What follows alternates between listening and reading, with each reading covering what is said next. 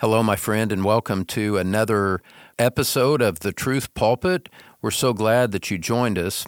And I know that many of you have recently signed up for the podcast looking for the series that I told you about called Building a Christian Mind. And that series is going to start on February the 5th. February the 5th for Building a Christian Mind.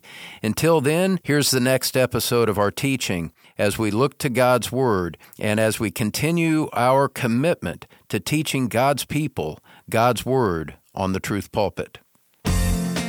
We want to see four aspects of the Golden Rule so that you would have a sense of what the implications of a vertical salvation received in Christ from God has for your horizontal relationships. It's been said that for the Christian, Jesus is either Lord of all or he isn't Lord at all. Hello and welcome to the Truth Pulpit with Don Green, founding pastor of Truth Community Church in Cincinnati, Ohio. I'm Bill Wright. Today we'll see that Jesus Christ wants us to allow Him to lead and guide us in every area of our lives, including our relationships. Here's Pastor Don to kick things off. Welcome to this new series in which we address the golden rule from Matthew 7:12.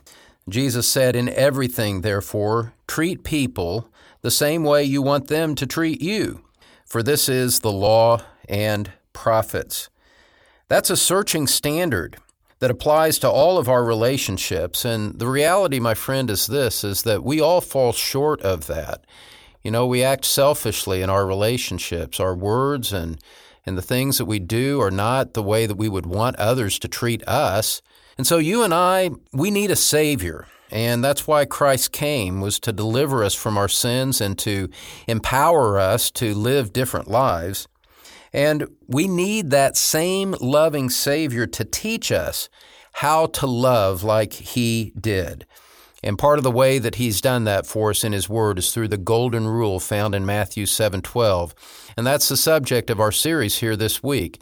So open your Bible and stay with us here on the Truth Pulpit as we examine these most important matters that are so applicable and relevant to our daily lives. Thanks, Don. And friend, open your Bible now as we join our teacher for today's lesson in the Truth Pulpit. We come to our text, which is found in the book of Matthew, chapter 7, if you would like to begin to turn there. One of the most important things that we could remember about this salvation that we have celebrated is that it is a work of God. Scripture says that salvation belongs to the Lord, it's of the Lord. And it's a work in which he gives new life to someone who is dead in their trespasses and sins. Ephesians chapter 2, verses 4 and 5 says, But God, being rich in mercy, because of his great love with which he loved us, even when we were dead in our transgressions, made us alive together in Christ. By grace you have been saved. There is such an important implication to that in terms of what the impact is that salvation has on a true believer. There are implications that flow from that. If salvation was a work of man, what you would find is, to our horror and, and grief, is that it would bear the marks of men going forward. If salvation was a work of man, you would find men marked by pride and self centeredness as being the mark of the life of one who had truly been saved, if salvation were a work of man, because it would flow from the nature of man. But, friends, salvation is a work of God. Salvation is a supernatural work by the triune God in the heart of a, of a dead and lifeless sinner. In salvation, God not only applies the merits of Christ to our account, but he also, he also imparts to us a new life. And that's what the passage in Ephesians is speaking of. God made us alive together in Christ. By grace you have been saved. It is a complete break with the past old man And there is a new man with a new life and a new principle of spiritual life in his heart going forward. A new life comes from God. And you know what that means? Do you know what the consequence of that is? Of what that new life looks like? That new life bears the imprint of the character and the holiness and the love of God. Because God is the author of salvation, because God is the one who has given it to us, because it is an impress of His very nature on the soul, that has a consequence, meaning that the new life that we have is going to bear the flavor, bear the aroma, show something of the characteristics of the holy, gracious, good God who did the work in us. And I think that gives us the proper perspective to think about our verse, Matthew chapter 7, verse 12. Matthew chapter 7, verse 12 says, In everything, therefore, treat people the same way you want them to treat you, for this is the law and the prophets. Now, what we said last time was that the therefore in this verse is very significant because it shows us the ground in which Jesus proclaims what has become known as the Golden Rule. And without rehearsing everything that we said last time, we saw that the therefore is a reference to the fact, in part, that there is a coming judgment. That even for believers, we will stand before Christ and give an account of our lives. And at that moment, whether you've thought seriously and deeply about it or not, I can tell you one thing for sure, my beloved Christian friend. The one thing that you are going to most want at that most significant moment is that Christ would deal graciously with you. In light of your life of sin and pockmarked with failures and imperfect obedience and love rendered in response to his salvation, when he's giving out the eternal weight of reward, you're going to want him to deal graciously with you. That's part of the therefore flowing from chapter 7, verses 1 and 2. Jesus said, In the way you judge, you'll be judged. And that reality of coming judgment affects the way that we interact with people here on earth. Christ dealt graciously with us. We want him to deal graciously with us in the future. Then it's only right that our lives would bear the imprint of the grace of God as we deal with others. And that the harsh, critical,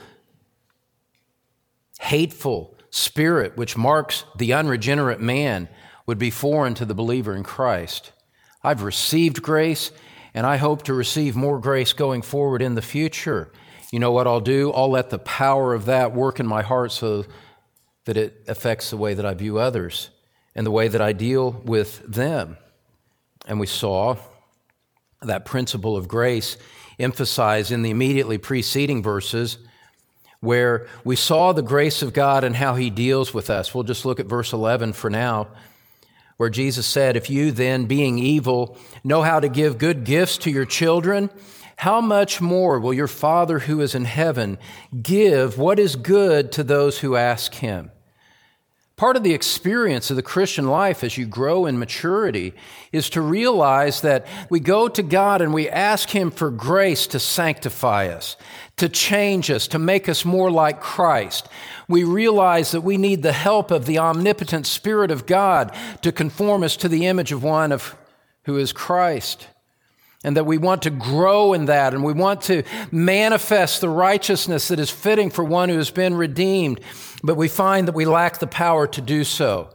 And so we go to God and we say, God, help me to live the kind of life that you call me to now that I belong to you.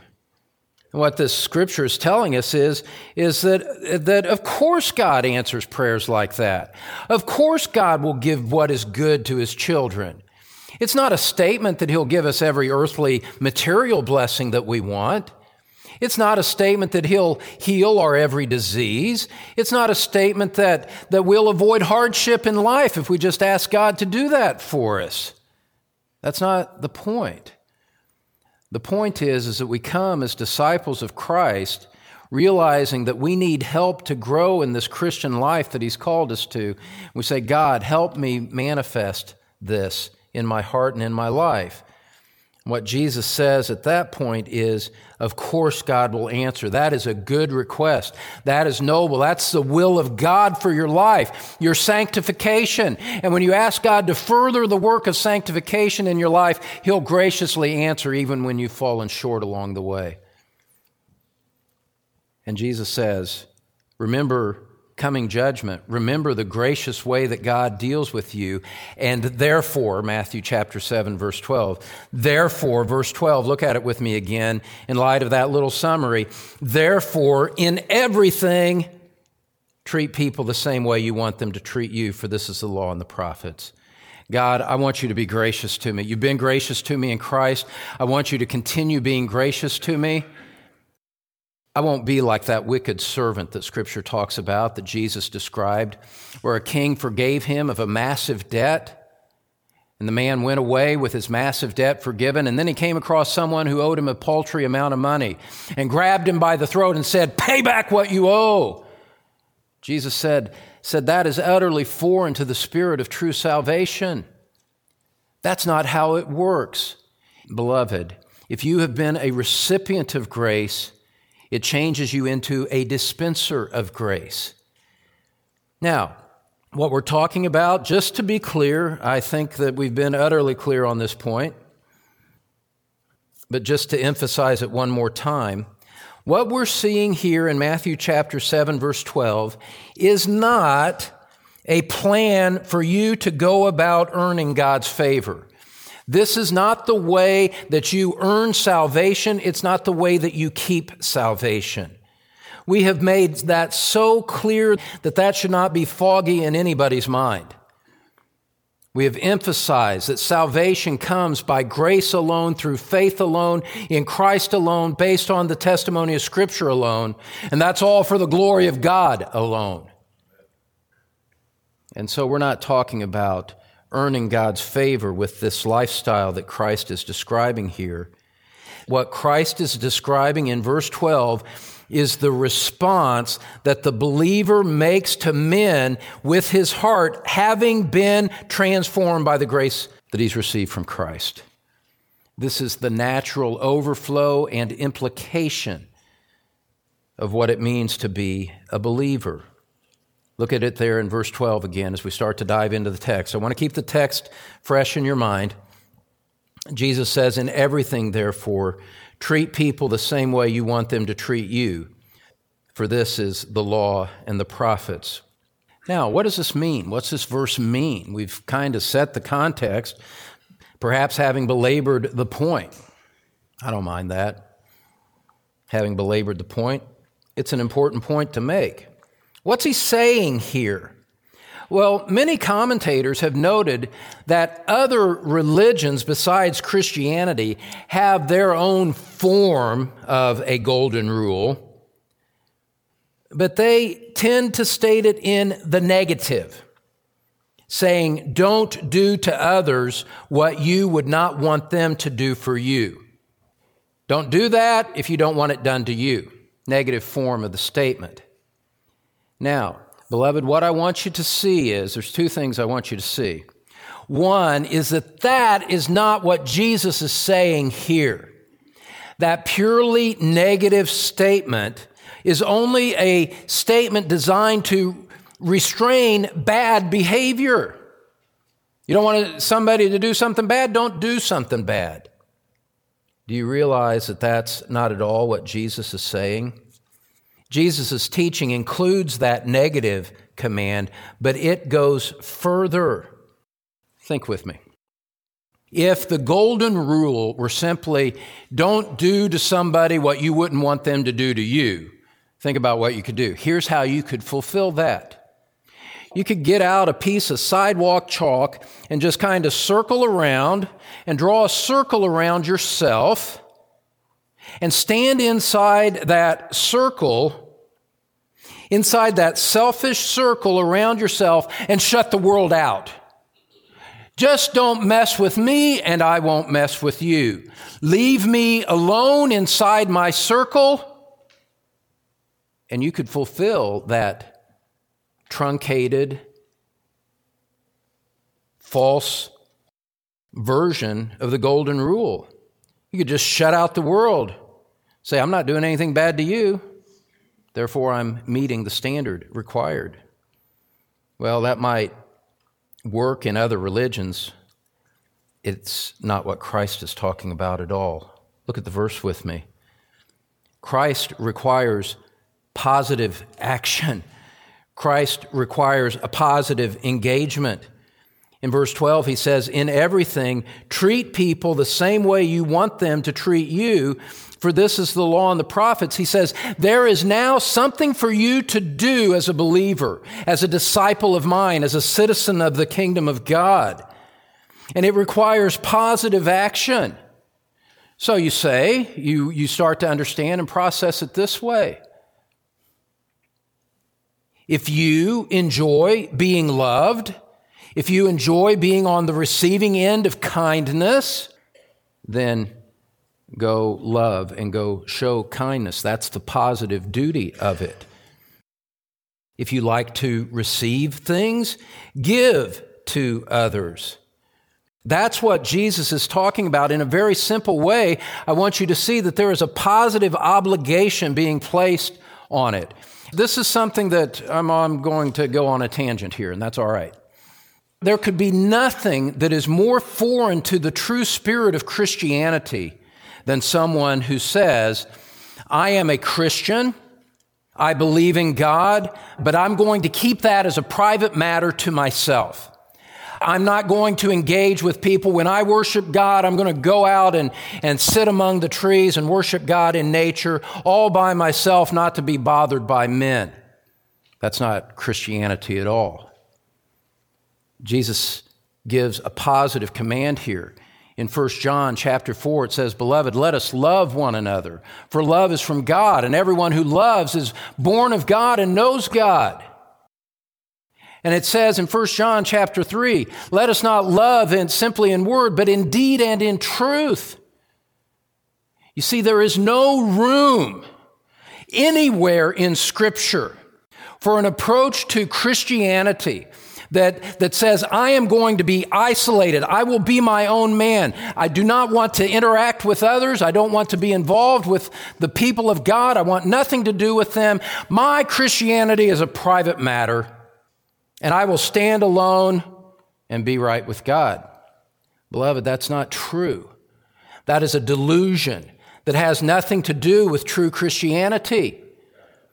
You cannot fulfill what Jesus commands in Matthew 7, verse 12, by standing alone, isolated, and refusing the interaction and fellowship of the saints. It's just not true. And so, what we need to see as we go through this verse, we want to see four aspects of the golden rule so that you would have a sense of what the implications of a vertical salvation received in Christ from God has for your horizontal relationships going forward in obedience to our Lord and Savior. Four points that I want to show you. First of all, I want you to see its broad application its broad application. And you see this broad application right from the start. And let me just say one other word by way of preface. This, when you understand it, is a, is a staggering verse. The implications of this verse are I- immense, they are incalculable, they are humbling to realize what Jesus is saying here. Look, what, look at what he says there in verse 12. He says, in everything. Stop right there. In everything. This phrase here is, is so dramatically emphatic that it's hard to express. The underlying Greek in the original language literally means in, in all things whatsoever. Jesus uses three Greek words to say what we've translated in English, what our translators have said, everything. One word would have worked, the Greek word panta, all things, that would have worked. He could have used a two word construction that was also available to him, hosa ean, meaning whatever. But what he does here is he combines these three words where one would have done to make a very broad and a very, a, a, very comprehensive general statement about the entire way that you think about human relationships. In, in all things, in everything whatsoever, in all of your interactions, in all of your inter- in relationships, what follows is the approach that is to be applied. And you know, the emphasis is even greater in the original text because Jesus takes this idea and puts it at the front of the sentence. It's emphatic by its position in the sentence. It's emphatic by the words that he uses, by the multiplicity of it. Here's what I want you to see. This is a statement of very broad application. There, uh, let's put it this way. There is nothing there is no relationship in your existence that is outside the comprehensive umbrella that Jesus has placed over us in what he is saying here. All things whatsoever. You could translate it this way. You could state it this way. Understand what Jesus is saying this way. As, as he starts this, what's called this golden rule, you could express it in English this way and say, in everything, and I mean absolutely everything about human relationships is governed by what I'm about to say. Every relationship in your life is brought under the umbrella of what Jesus says here. That's what everything means. And so, beloved, good relationships and bad relationships family relationships and work relationships, close friends, general acquaintances, in church, in school, in all the circumstances surrounding them, Jesus says, I want you to, to understand that I am talking about everything in your life in what I'm about to say. That's the broad application. Everything. And we have to kind of let that kind of punch us in the solar plexus to stop for a moment and realize that this is not some, some little spiffy little moral maxim designed to give us a little perspective and then we move on from it. This is comprehensive in every aspect of our lives. And it reminds us of something about our Lord Jesus. Jesus Christ comes to us and saves us. Jesus Christ is, is Lord. And when we say Lord, it means that He is sovereign over all. To be in union with Christ is to be under His sovereign authority in absolutely everything. And here, Christ is working out one of the implications of his lordship. And what we should see is that, is that Christ is not someone to, to trifle with. Christ is not someone to, uh, that we speak to uh, on equal terms. He is over us and he speaks to us as one who asserts authority over our souls and over our lives and says, This is how you must be. I command you as the Lord of the universe. I command you as the Lord of your salvation. This is what it means to be my disciple in this realm. There's not an option to opt out on this. Well, Lord, I'll take your blood, but I don't want this kind of authority in my life. I want to live like I want to live, okay? And so, Lord, that's the terms on which I'll be your disciple. It doesn't work that way. We come to Christ as beggars and we receive his terms in, in a spirit of absolute surrender, unconditional surrender. Yes, Lord, save my soul. Whatever you say to me, I'll do. That's the spirit in which we receive him. And so, as Christ says, in everything, we step back and say, there's a lot at stake here. I am in the presence of one who is asserting complete dominion over my life. Only then do we begin to enter into the spirit of what Jesus is saying here. That's the broad application. Point number two. I want you to see it's, it's deep examination. It's deep examination. Jesus here probes our hearts as he sets the standard for us. He's probing our hearts. This is not, this is not something that is judged by external matters. He goes to your inner man. He speaks to who you are inside and addresses you at that level. He's asserted dominion over all of your external relationships, and now he comes and asserts dominion over your heart. Total surrender to the Lordship of Jesus Christ. That is the key to enjoying all God has for our lives, including better relationships. Well, friend Don will continue his look at the subject of God centered relationships next time here on the Truth Pulpit as he concludes the message, Christ and Your Relationships. We do hope you can be with us. Until then, we invite you to visit our website, thetruthpulpit.com. There you can download podcasts, arrange to receive CD copies of Don's radio messages for your personal study library, or you can click the Follow Don's Pulpit link and take your Bible study time to the next level. Again, check out thetruthpulpit.com. And now for Don Green, I'm Bill Wright. We'll see you next time on The Truth Pulpit.